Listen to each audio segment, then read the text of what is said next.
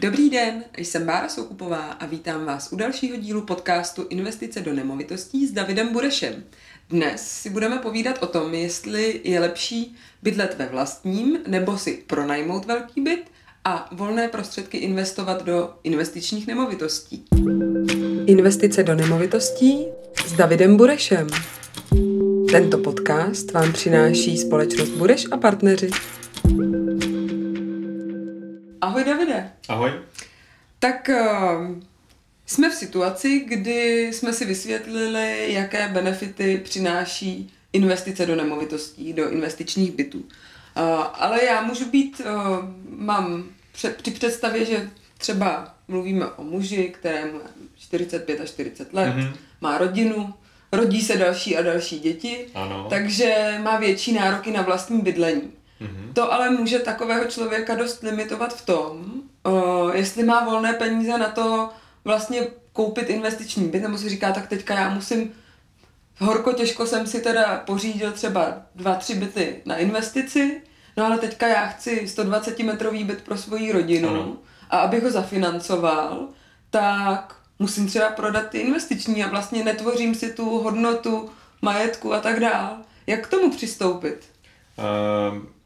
Hodně klientů se nás na tyhle, ty, na tyhle ty postupy ptá a často mají přesně tendenci uprodávat majetek, aby pokryli ty výdaje.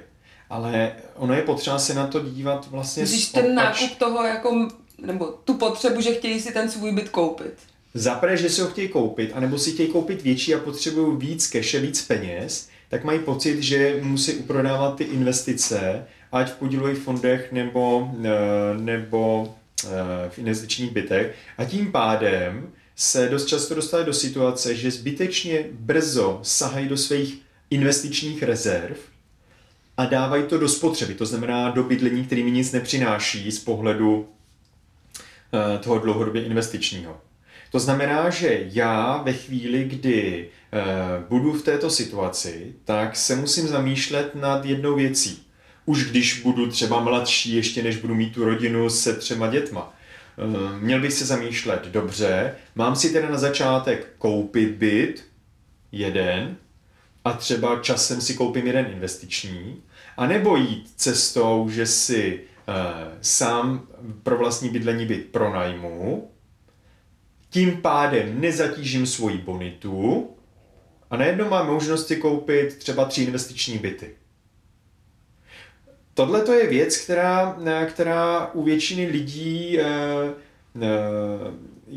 nebo většině lidem je cizí, protože každý má pocit, že nejprve musí mít ten vlastní byt pro sebe. To je jakoby taková základna, nad kterou se pak může stavět to další. Ale proč? Protože když se nad tím budeš dál zamýšlet, tak ty najednou zjistíš, že ono to pro tebe není úplně výhodný.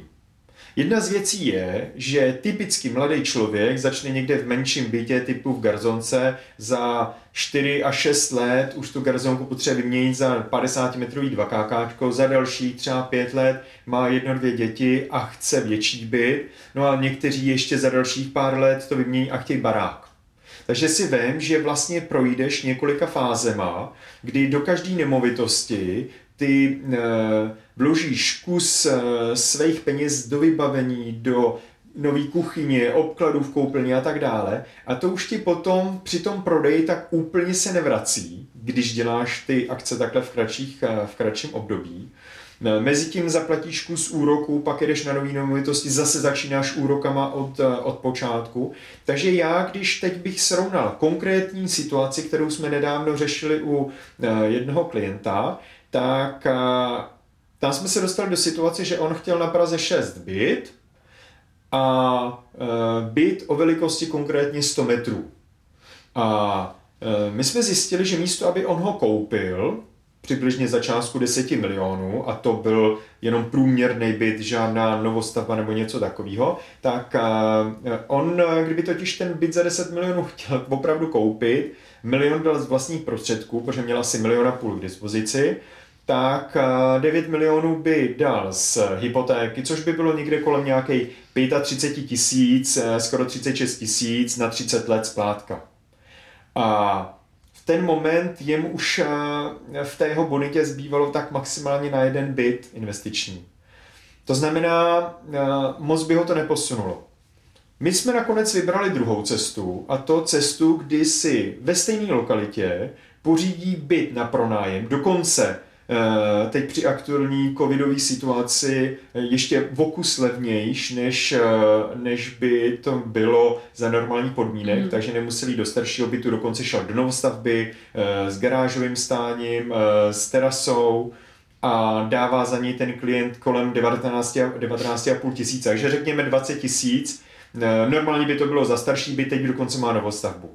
Takže dvacet tisíc vydává, ale přitom on má prostor na to, aby si teď v tuhle chvíli dovolil koupit tři investiční byty. Řekněme, že v jeho případě jdeme cestou tří bytů nějakých třicet pět metrů kolem tři a půl milionu.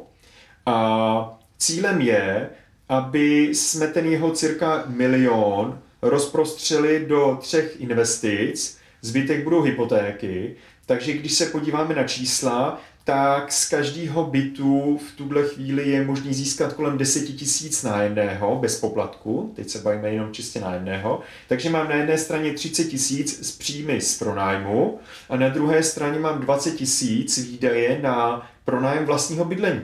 Takže už vidíš, že i hned od počátku to má zajímavý efekt. A já když si vezmu, že já sice musím platit hypotéku, respektive úrok, protože můj skutečný výdaj není splátka dluhu, ale splátka úroku pouze, tak se mě to začíná dostávat do zajímavých, do zajímavých čísel, protože já ty investiční byty můžu nakoupit teď. A nemusím čekat na to, až někdy v budoucnu se dopracuju k tomu, že budu mít zůstatek volných peněz a dobrou bonitu, abych je mohl koupit. A mým největším nepřítelem, jak já říkám, jsou dvě věci. Je čas a inflace. To znamená, čas já nikdy nevrátím.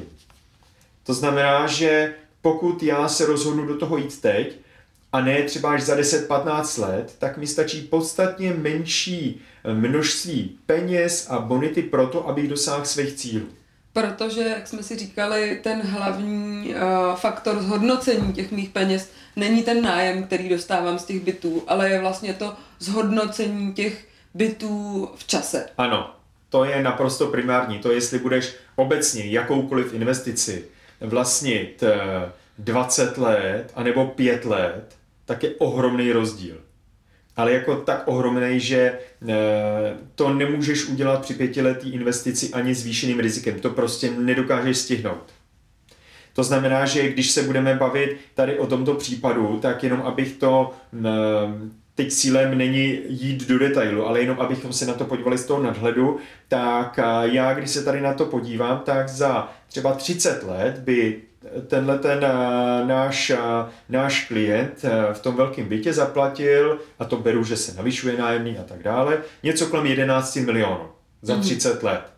Ale přitom on je schopen se dostat do situace, že za těch třicet let každý ten byt investiční mu přinesl majetkový efekt, to hned vysvětlím, něco kolem dvacet čtyři milionů korun. Každý jeden byt. Každý jeden byt, a on má tři, to znamená, to je v celku sedmdesát dva. Takže za třicet let já mám sedmdesát dva majetkový efekt plus a mínus na to, že jsem celou dobu platil nájem sto metrového bytu někde třeba kolem jedenáct milionů.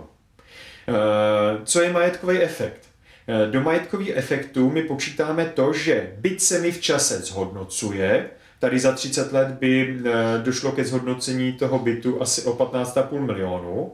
Může to vypadat hodně, ale ano, teď před dvaceti lety já svůj první byt jsem koupil za milion a dneska má hodnotu k šesti milionům, takže je to šestinásobek za dvacet let, ani ne za třicet. To znamená, proč by tady z tři a půl milionu jsem to nemohl z nás, bude to plus minus podobný. To, jestli to bude trošku víc nebo míň, není až tak podstatný. Mm-hmm. To znamená, z nájmu já jsem schopný za tu dobu získat kolem osmi milionů před zdaněním a kolem, kolem nějakých patnáct až šestnáct milionů na zhodnocení. To znamená, ten celkový majetkový efekt vždy počítá všechny příjmy minus všechny výdaje a daně a ten výsledek je to číslo někde kolem těch dvaceti čtyř milionů.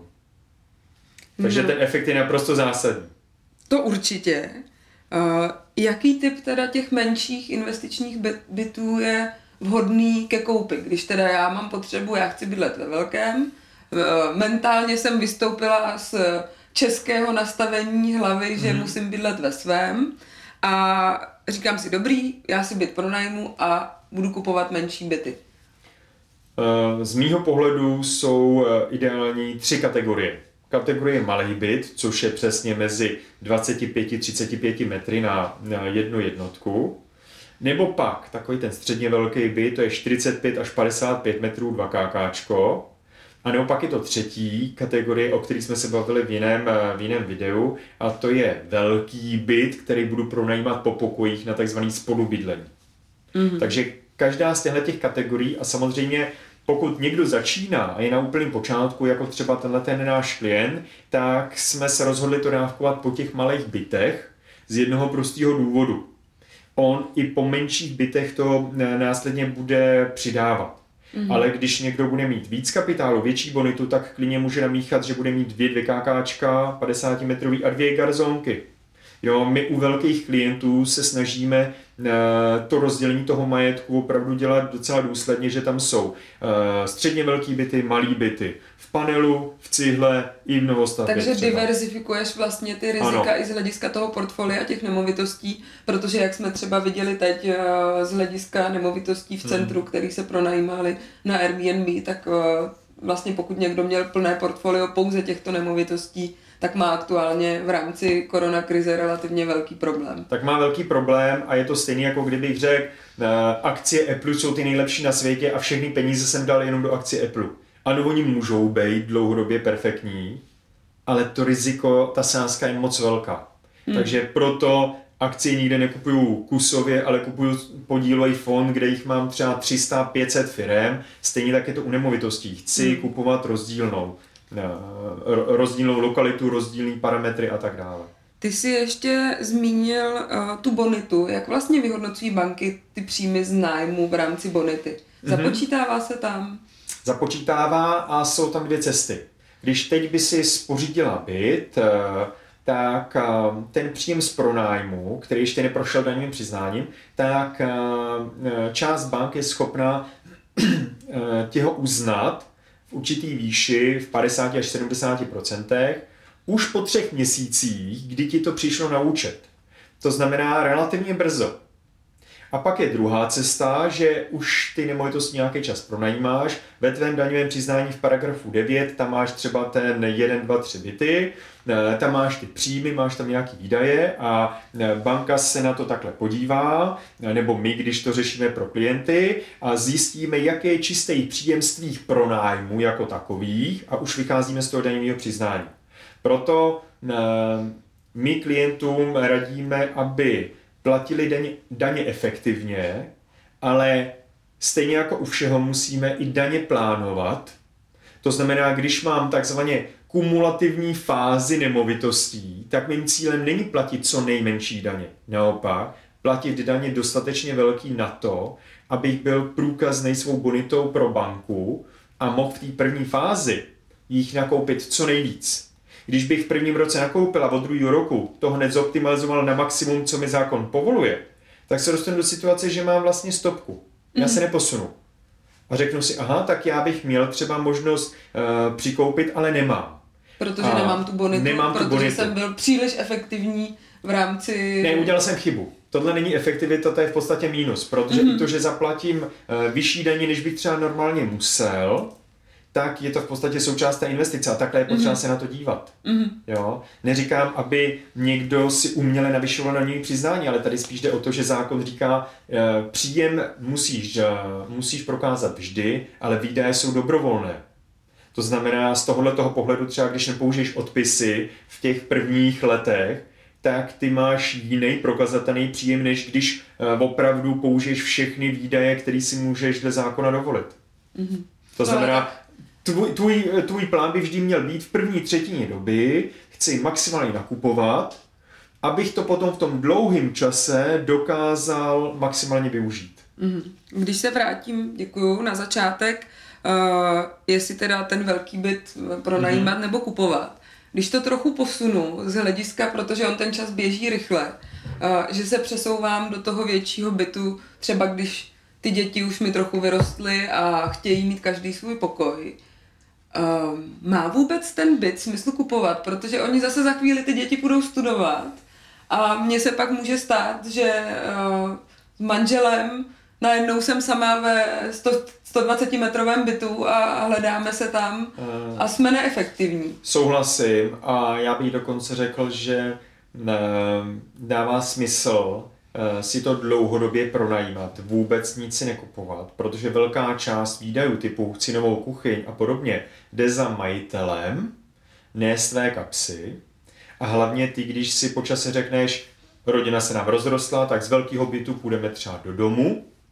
Já třeba bydlím na Praze čtyři a jeden známý si teď přešel právě z novostavby ze stometrového bytu do domu v oblasti, v oblasti eh, Prahy čtyři a vlastně jeho výdaj eh, se na ten pronájem změnil asi o patnáct tisíc, nějaký řekněme dvacet na třicet pět, ale eh, on zas na druhou stranu v tu chvíli má dostatečný prostor na ty investiční nemovitosti a jeho nic nezatěžuje. On si to může dovolit, takže má plný komfort, ale je mu jasný, že ve chvíli, kdy děti odrostou třeba za deset let, za patnáct let, tak naopak zase bude utlumovat a už mu bude stačit buď menší dům nebo menší byt a půjde zase opačným směrem. A pořád si bude na tom trhu moc vybírat to, co jiný majitele zrovna mají. Hezký, pěkný, designově nastavený tak, jak se mu to líbí. A pořád si bude vybírat třeba v rámci jenom lokality Prahy čtyři. Nebude chodit po celém městě, ale ten výběr máš celou dobu. Mm-hmm. Čím je totiž větší nemovitost na metr čtvereční, tak je menší výdaj na ten nájem za ten metr čtvereční. Proto když před časem od nás chtěl radu majitel, nebo respektive potenciální zájemce o koupi nemovitosti na Brandově, asi za padesát milionů, tak jsme zjistili, že jednoduchým propočtem výnosnost této nemovitosti bude asi jenom třicet procent toho, kdyby si koupil za stejnou hodnotu byty. Mm-hmm. Prostě velká nemovitost rovná se neefektivní nájemné. Pokud bys to chtěl pronajímat a ne, ano, neměl, to, ano. neměl to sám pro sebe. Což je tak. V Čechách taková emotivní, emotivní záležitost hodně. Takže dneska jsme si s Davidem povídali o tom, jestli je lepší bydlet ve vlastním velkém bytě, nebo si ten velký byt pronajímat a prostředky a bonitu využít do investičních nemovitostí. Díky moc, Davide. Díky. Děkujeme vám za pozornost a těšíme se na, vaše, na vaši další zpětnou vazbu a komentáře a tipy, co byste od nás chtěli slyšet příště. Mějte se hezky.